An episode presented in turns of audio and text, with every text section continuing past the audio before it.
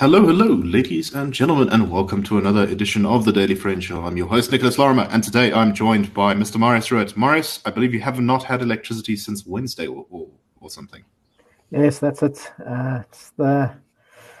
Uh, I mean, I think our CEO John Endres said it. The when you hear the generators and don't see any lights, the rhythms of a slowly failing state. It's all quite nice. But I've been been assured we'll get electricity back on Monday, which is quite nice. So only only about five days in the electricity which is okay. so uh, yeah, so he just offers charging my uh, little lights. I can read at least a bit later. Okay, well, good to have you with us. Uh, and we're also joined by Mr. Michael Marius. Michael, how are you? Mm, I'm very well, thank you. Very glad to say that um, I don't have the power problems that, that Morris has. And it kind of brings home to you, you know, you. Um, I, I, was thinking to myself, you know, if if, if we hadn't, we're, get, we're facing a weekend without electricity in this suburb, there'd be, you know, possibly riots in the street. Three people might be throwing lemons at, at, passing municipal trucks or something like that. But um, but what you know, it just brings home to you that when things are really bad, you you actually just have to adjust to them. You do. Um, and it's it's quite horrific, actually. You know, that, that I mean, the prospect of facing a whole weekend without electricity. All strength, Marius. That's all I can say. Thank you. Well, my, my house had close to a week week without uh, electricity, um, but it was luckily while I was house sitting for someone else, so I didn't have to endure it. Thank goodness. Um, but with that sort of setting the scene of I think where we yeah. are as a country, let's talk a little bit about uh, mm. the most interesting political development of the week, and this is the formation of the multi-party charter for South Africa, which is I'm just going to say not the most exciting name in the mm-hmm. world, but uh, this is the one they agreed upon rather than Moonshot Pact or Rainbow Coalition or, or Wild Dogs or whatever the, the alternatives were. Um, it consists of the Democratic Alliance, the IFP, the Freedom Front Plus, Action SA, the United Independent Movement, uh, a Spectrum National Party, the Independent South African National Civic Organization. And the idea behind this thing is to create basically a framework for coalitions going into 2024. So this will be the core of an anti-ANC coalition if it gets enough votes. So I'm just going to read little bits from this charter. There's kind of some interesting things in here. Um, the signatory political parties to this agreement will contest elections as individual political parties that will present their unique offerings to the South African people. It is acknowledged that while the signatory political parties form part of this multi party charter, for South Africa. Each party is an autonomous decision making entity. They listed their priorities for government. They say growing the economy and creating jobs, ending load shedding, achieving law and order, ensuring quality education, delivering basic services through high quality infrastructure, building a professional civil service that delivers to all and ends cadre deployment, ensuring quality healthcare for all within a caring healthcare system, building a social relief framework for South African households living in poverty. Uh, they listed some shared governing principles they said the South African constitution, the rule of law and equality before the law. This is quite an interesting one. Decentralizing power to the lowest effective level of government, accountable, transparent government with zero tolerance for corruption, capable government that spends public money efficiently to develop quality services for all, uh, an open market economy, caring government, policies guided by evidence that they produce results for society. Uh, I always think that those ones are like a nice idea in an idea like that is nice when you hear it, but actually in reality, it's a little bit more complicated than that. Um, redress our unjust past by promoting non-racialism and universe and unity in our diversity. Uh, they say, therefore, we will not entertain working any working arrangement or co-governing agreements with the ANC, EFF, or any rival formations, and we will not vote for any office bearers of the ANC and EFF nominated either directly or, or indirectly at any inaugural meetings the National Assembly, National Council, provinces, and provincial legislatures. So this is not just a coalition framework for the national government, it also uh, applies to uh, the provinces. Our mission is to unseat the ANC, keep out the EFF, usher in a multi party government following the 2024 national and provincial elections. Uh, they talk about some principles of sharing public power. Coalitions cannot be stable if power sharing is purely dealt with on a level of dividing of positions between coalition partners. Long term coalition stability can only arise where power sharing transcends the superficiality of a focus on positions and achieves the principle of co governance, a system of coalition which results in a genuinely multilateral program of government. So they've come up with this system where everyone will like make a, uh, they'll, they'll, they'll make a collective manifesto which will have input mm-hmm. from every political party involved in this multi-party coalition. Um, they'll revise the national development plan, which is supposed to be the government's kind of plan for how uh, to you know develop the country, um, and translate this into a five-year term of office national provincial plan, annual budgets, and departmental plans. There'll be a system of monitoring and evaluation framework, which will be developed to ensure key performance areas are identified. There is uh, no requirement that the leader of the largest party is de facto to be nominated for the position of president. So this suggests that the DA is willing to hold back on chasing after the presidency, regardless of whether they're the biggest party or not. Uh, however, it does say the largest party in a coalition in the National Assembly that arises from this agreement and that does not hold the position of president of the republic will hold the position of leader of government business.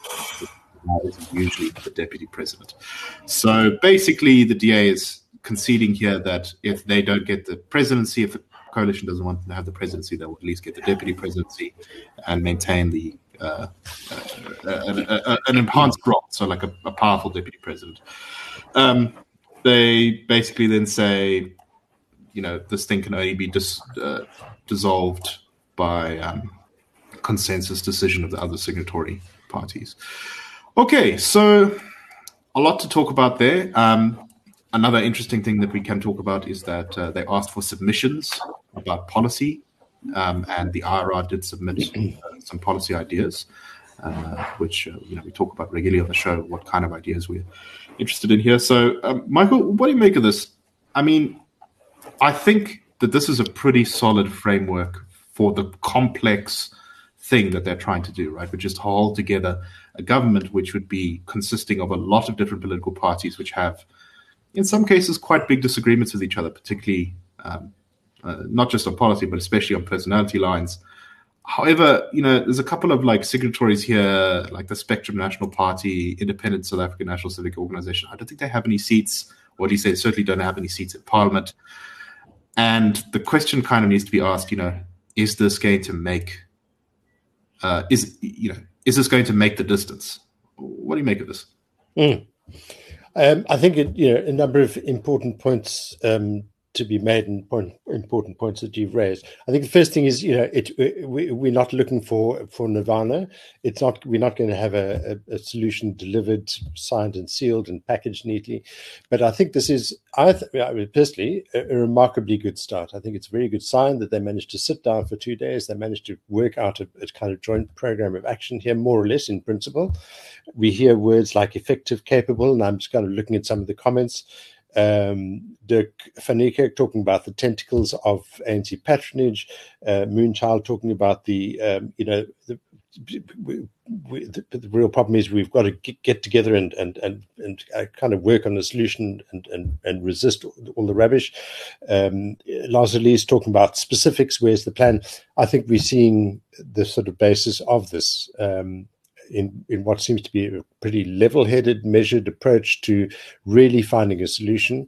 Um, I certainly do think that one has a sense of these parties recognizing that there's something greater than positions and power and, and all the trappings that, that, that come with political life, or potentially, um, and that's that's a good sign. It's now up to us, really, I suppose, to hold these parties to account um, and and pay attention to them. I think it's important for us, for you know, South Africans, to pay attention to this this uh, this formation. Somebody made a, a, a, an amusing comment earlier. Malema must be must be jealous with all the attention that this uh, coalition is getting, and but it's it's it's showing actually that there's you know something really worth paying attention to. This is this is what's been happening this week.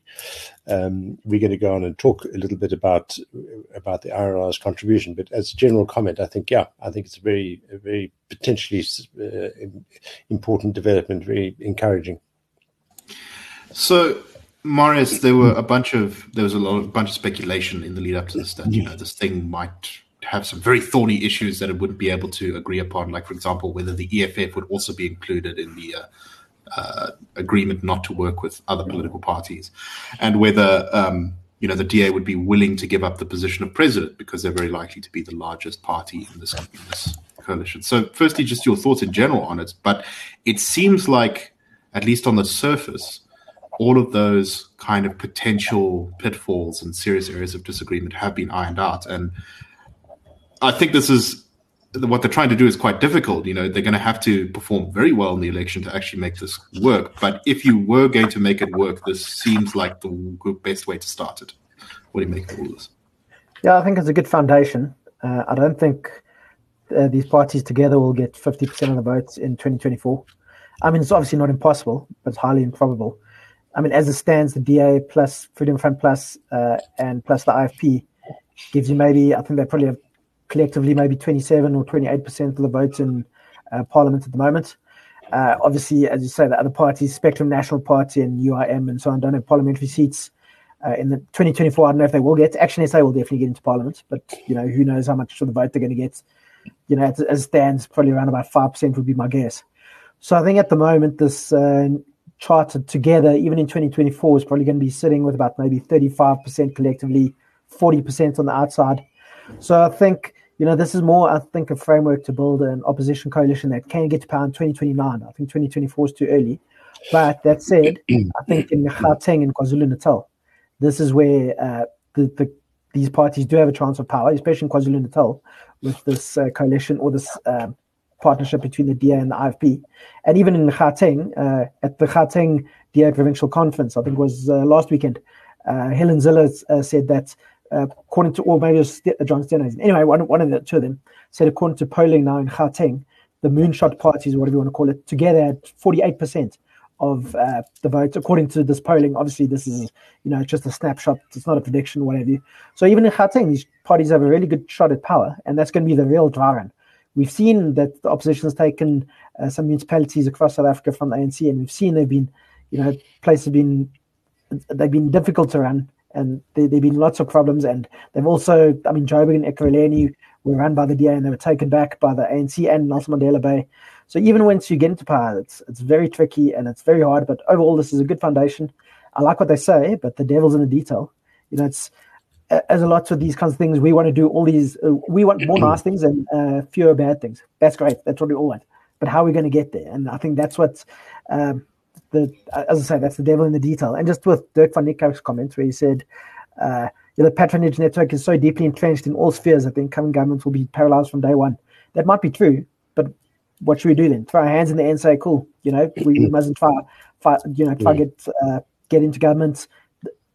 It's going to be we've seen what's happened in municipalities it's very hard for opposition parties to run these municipalities and we know from anecdotal evidence and from you know uh, actual news reports that there are ANC cadres or people who just you know don't like the opposition parties who work to make uh, government uh, difficult when it's uh, municipalities gone to is being lost by the ANC and so on. You know this happens, but you you've got to there, there are ways of getting around this, and I think uh, as people see that uh, uh, things can be run better by the opposition, you know, then more votes start going to them. And we've seen what's happening in a couple of places. Uh, I think Cape Town's showing actually DA governance pretty well. Uh, in uh, KwaZulu Natal, I think Chris Pappas down there is doing a very good job. Uh, so, yeah, I mean, uh, as I said, it uh, gives me a lot of hope, but I think 2024 is going to be too soon for this opposition pact. I think 2029 is where is really when it's got a real chance, I think. So, uh, you know, there are, um, I agree with you that, you know, saying, oh, we want to do good things and not do bad things. I mean, obviously, there's quite a bit of that in the things I read out, but there are some things that we can say are a little bit more kind of specific and suggest a direction. Uh, ending a cadre deployment and including professionalizing the public service is, you know, I think, I think a, a, a real thing. Decentralizing power to the lowest effective level of government. That's very much an ideological change from the way things are currently run. Um, an open market economy and a commitment to that is also a uh, a sign that this is an ideologically distinct block from the ANC. Because I think a lot of these things they say, you know, when, when they, you kind of try to have these broad church consensus things, they end up just being a lot like we're the ANC but not corrupt, and that never works, never at all. Mm. Um, uh, I, I think it's quite interesting, you know. So we don't really know what will happen in the national election, but it's it's a bit of a long shot that this thing is going to be able to uh, to, to you know beat both the ANC and the EFF. Um, but as Marius says, Michael, um, this really is a framework I think for the provinces, and it suggests that yep. especially the DA and the IFP are going to have, I think, a pretty good time working together um, if this thing holds. Uh, I am a little bit, you know, they they do say that they're going to have to put together this manifesto that everyone will contribute to. Um, and that's like obviously I think a good idea of how to manage the thing, but I can very easily see problems arising when they actually try to put that together. Uh, what do you make of the things Marius and I said? Mm, difficult, a difficult uh, uh, challenge, I think, as, as, your last point. You know, putting together what it is they can all say. This is what we agree to, or what we believe in. Um, but I think what seems to be taking shape is the idea that one thing they do believe in is the virtue of working together to achieve a better result, much better result on the basis of really quite simple things, quite effective things, being you know capable government, responsive, and so on, and devolving power to um, institutions or the level of government where where it actually can uh, uh, uh, function most effectively. And I think in this, I, am sure Marius is right, and there's a great deal more about the, the political scene than I do. But the, the, you know, if even if there isn't this dramatic change that maybe a lot of people are, are, are foolishly hoping for in 2024.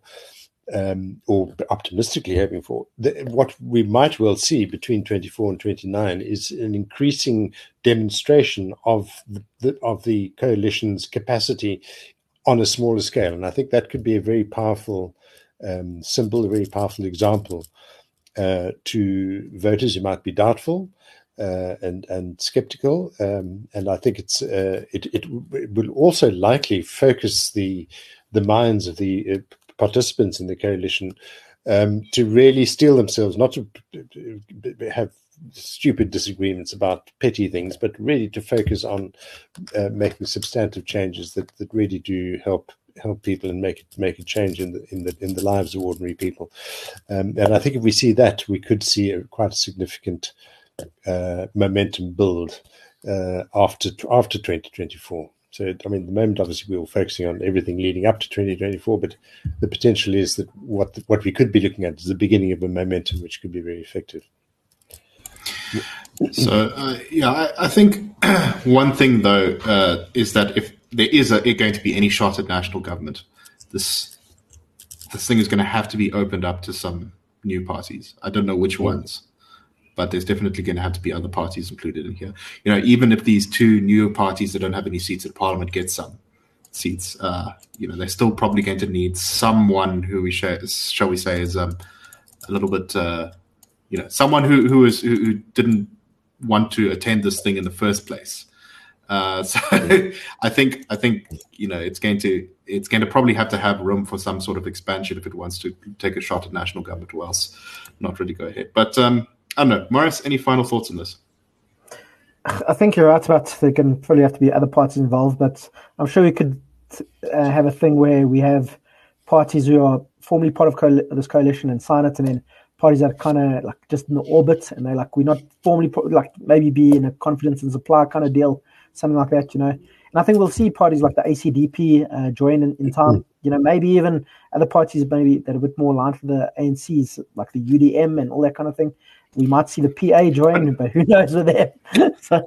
yeah uh, who knows with them um, I, I saw they said oh we're willing to join this thing um, and and ditch the anc and it's like uh, you know uh, guys, you're in a coalition with the ANC currently. Um, but I, am a little bit surprised that the ACDP decided not to be involved in this, and I think that's probably going to hurt them in the long run. Mm. Uh, They've been a pretty yeah, solid because, partner mm. for anti-ANC part, parties since you know since we started having coalition governments.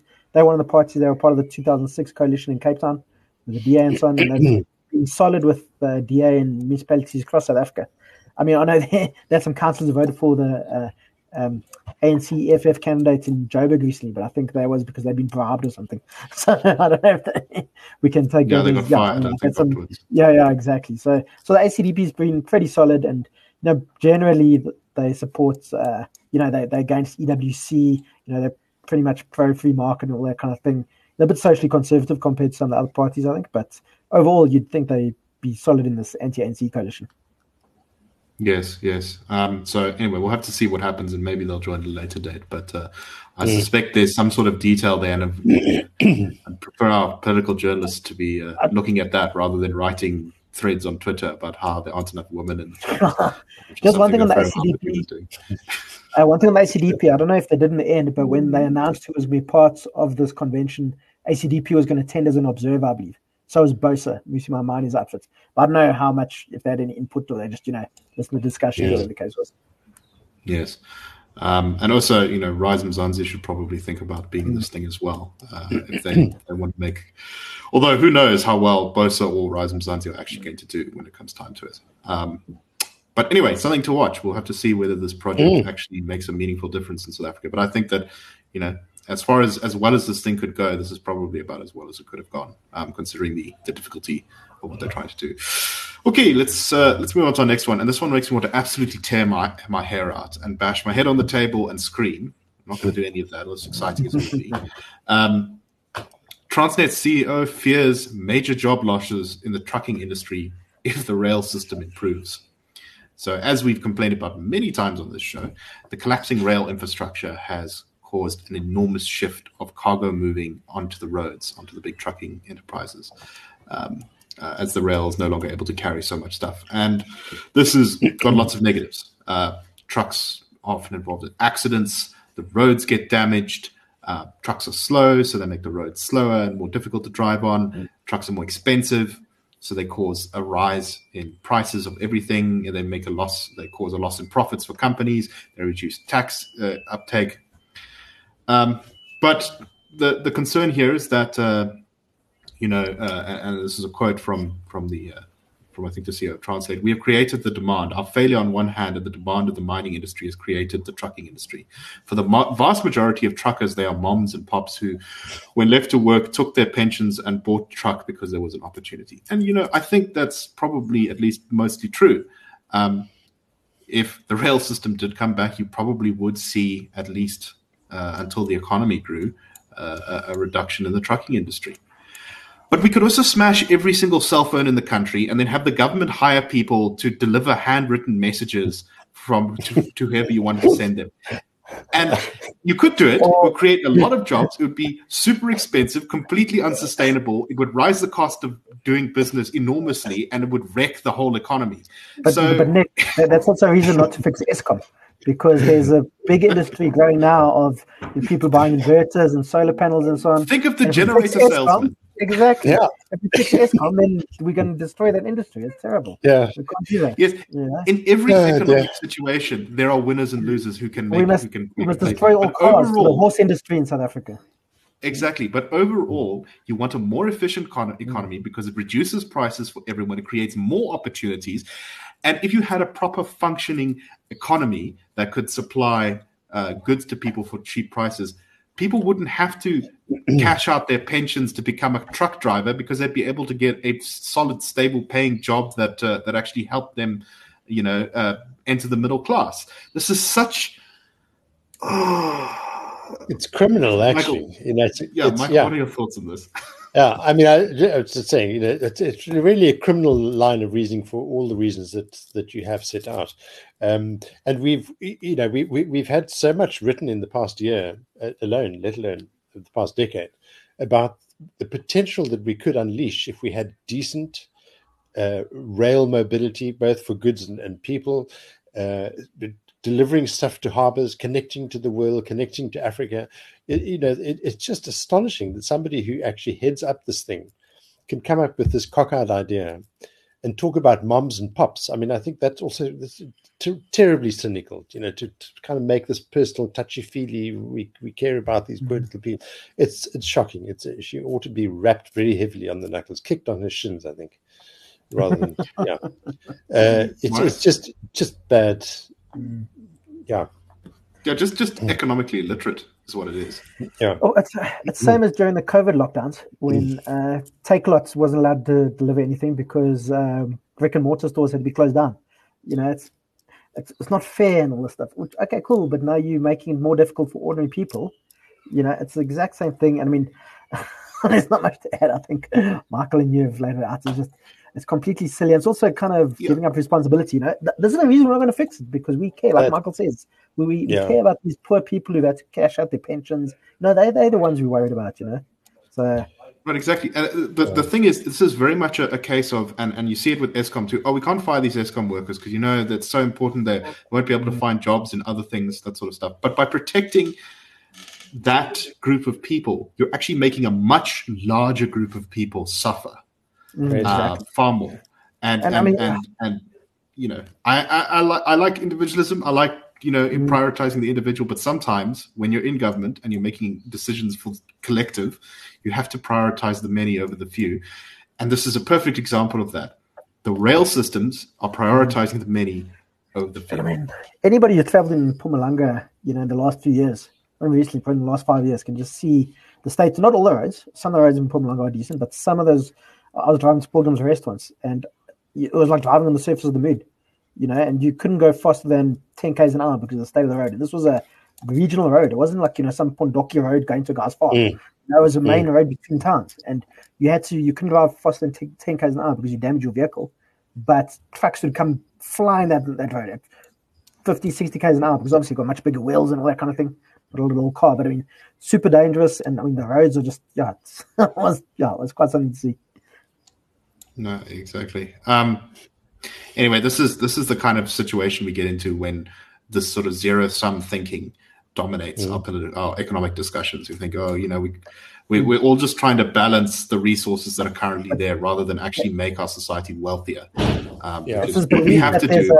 A, there's a belief that there's a finite power of resources, you know, and you can't grow it. You can only divide what already exists. You can't make it any bigger.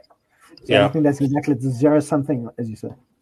Yeah, and the other thing, of course, yeah. is it's so it's it's crushingly patronizing. You know, it's saying mm. we've got to step in and interfere with people's lives because they can't possibly make decisions for themselves. Mm. They can't adjust to the changing society. The world I is mean, changing all the time. It's even, you know, it's, it's, it's it's even worse than that. It's not it's not we we are not we have to interfere. It's we're not going to do the thing that we are paid to do, which is fix the damn railways. Exactly. oh no. uh, utterly madness. Um, mm. Okay, there were a bunch of other stories uh, that you guys sent me.